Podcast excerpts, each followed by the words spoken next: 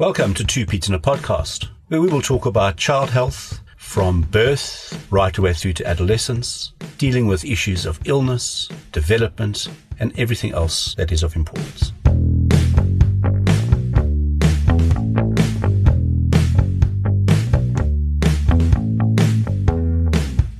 Hello, hello, and welcome back to Two Paeds in a Podcast. Thank you for joining us last week. We did break it a bit short, and today we're continuing on with that uh, conversation with him.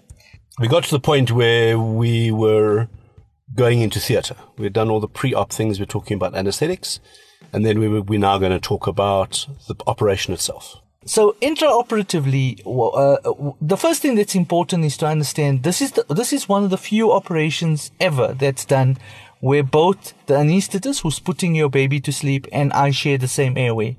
Why is this important? It's important because how do we keep your baby asleep while I operate in the same area? Because we still need to oxygenate your child.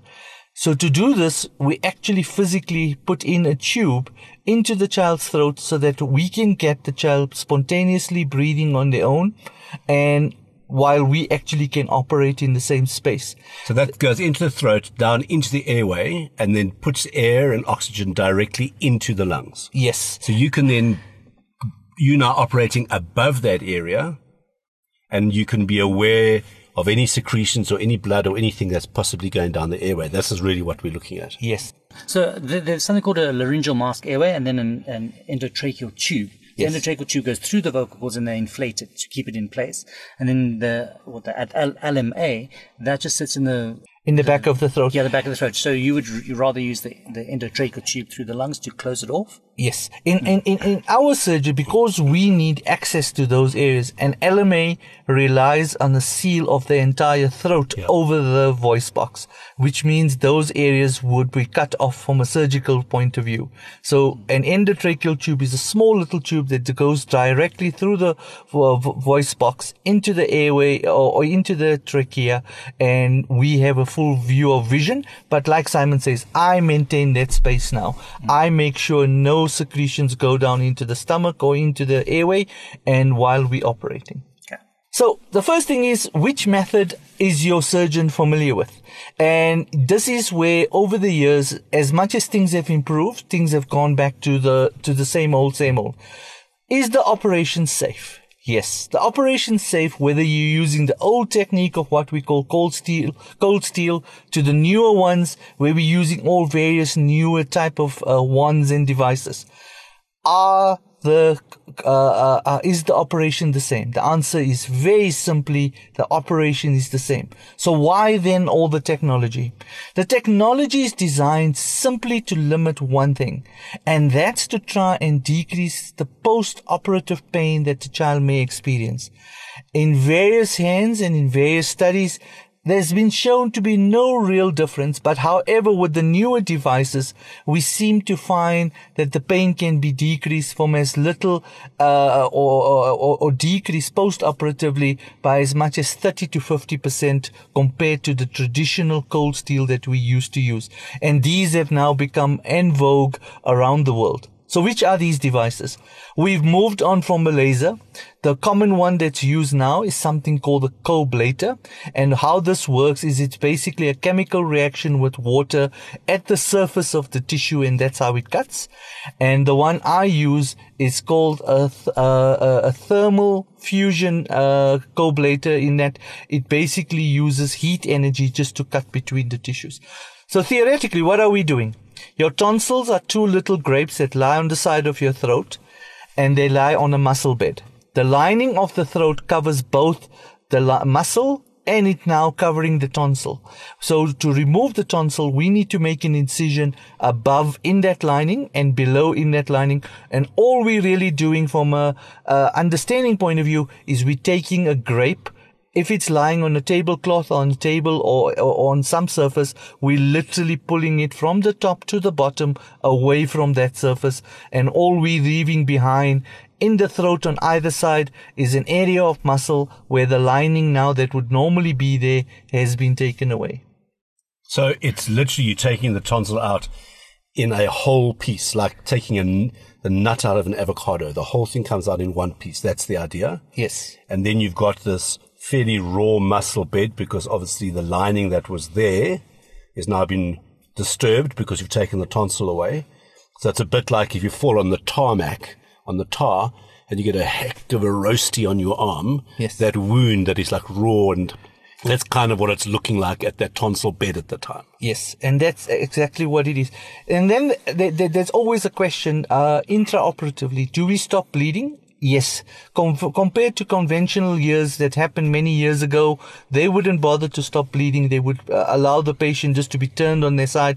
Today, intraoperatively, we take it to the point where there is absolutely no blood before we actually wake up uh, your child. So if you wake up, But it's not a very bloody procedure, is it? no, with these new devices, Simon, you're absolutely right. It, uh, to be, to give you an idea, I can virtually remove some tonsils today, virtually bloodless. Yes. So we call it a, almost a bloodless technique now compared to the old days. Yes. And because you're doing it under direct vision, I mean, you can literally see exactly what you're doing. Even though the baby child's mouth is so small, you can see it. You can follow it exactly. There's nothing blind about this procedure for you. No.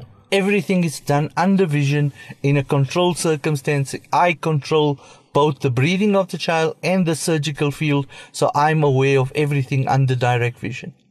Okay. So then the tonsils are now out. Uh, there's no bleeding. So that's your cue to go say to the anaesthetist, I'm finished. Yes. And now they will wake the child up. Mm-hmm. In other words, what they do then is they just stop the anesthetic gases and they just run the oxygen. So the gases are not going to the baby anymore. The child therefore will start to wake up. And they will then wait until the child is sufficiently rousable, opening the eyes, murmuring, obviously breathing by themselves, and only then do they take the tube out, the breathing tube, correct? Yes. And in all of that time, somebody is standing there with a suction device, making sure that any of the saliva or the secretions that are collecting don't go down the airway.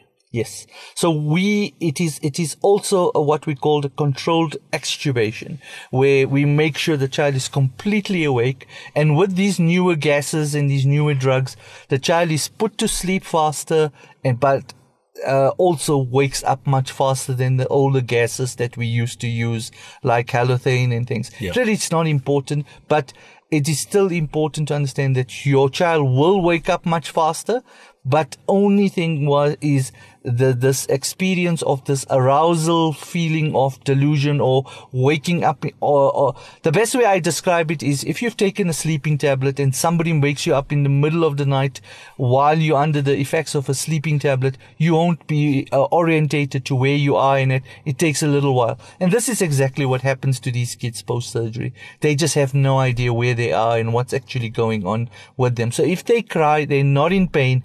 They just disorientated to uh, uh, is is to the environment in which they find themselves. Because your anaesthetist also will give pain relief during the operation that will be working when the child wakes up. So Yes. that the, the control, the pain will be controlled Yes, as pe- much as possible. people need to understand. In an anesthetic, we give pain medication during the operation, and that will last us post surgery as well. So anesthetic doesn't mean no pain medication. Anesthetic means a lot of pain medication intraoperatively to dampen any response as we operate, and post-operatively, if they're experiencing anything, it covers them as well. I think it's also important to note that while you're asleep, you do still feel pain. Yes. So the, the, the gases that we use do not take away the pain. So we need to give pain medication as well. Yes, so we do For that give. reason. That's for that reason. So, what just the last point around this then before is about how long will it take? Parents also always want to know how long is it going to take, doctor? So I always tell them this is not a Formula One race. Well, it, it, it, it, it's essentially it's more like a marathon. We start. The entire procedure is based on one one word only, and that is safety, safety, safety. So it is not a speed race. It is done purely with the child in mind and safety in mind. So it takes us as long as it takes to put the child to sleep. It takes us as long as it takes to put the to do the surgery and it takes us as long as it takes to wake the child up on average i would say this takes about 30 minutes From beginning to end. from beginning So to from the time that the child arrives in theatre or in, in the theatre room Yes. to them leaving the theatre room.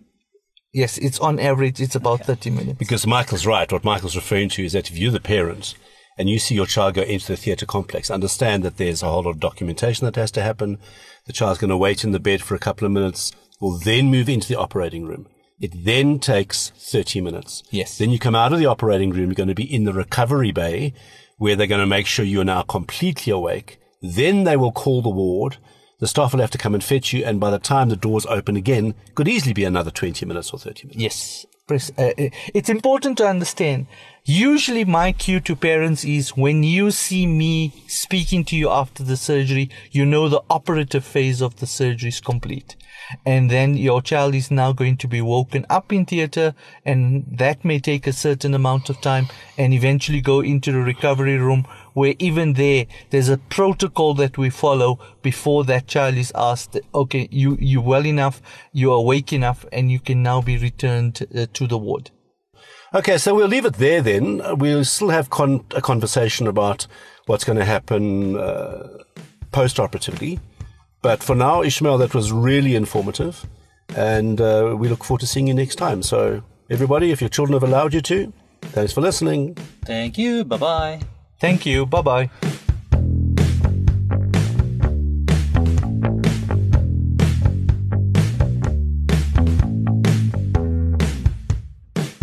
Thanks for listening.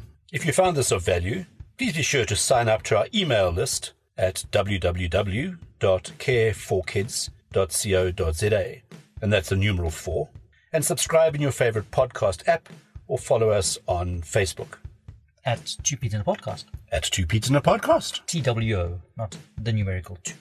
This is our disclaimer. The information we have given you in this podcast is our own personal professional opinion. We're giving it to you for your own information. Please don't use it to treat yourself or to treat anybody else. Rather, go and see your own medical healthcare provider and follow their advice.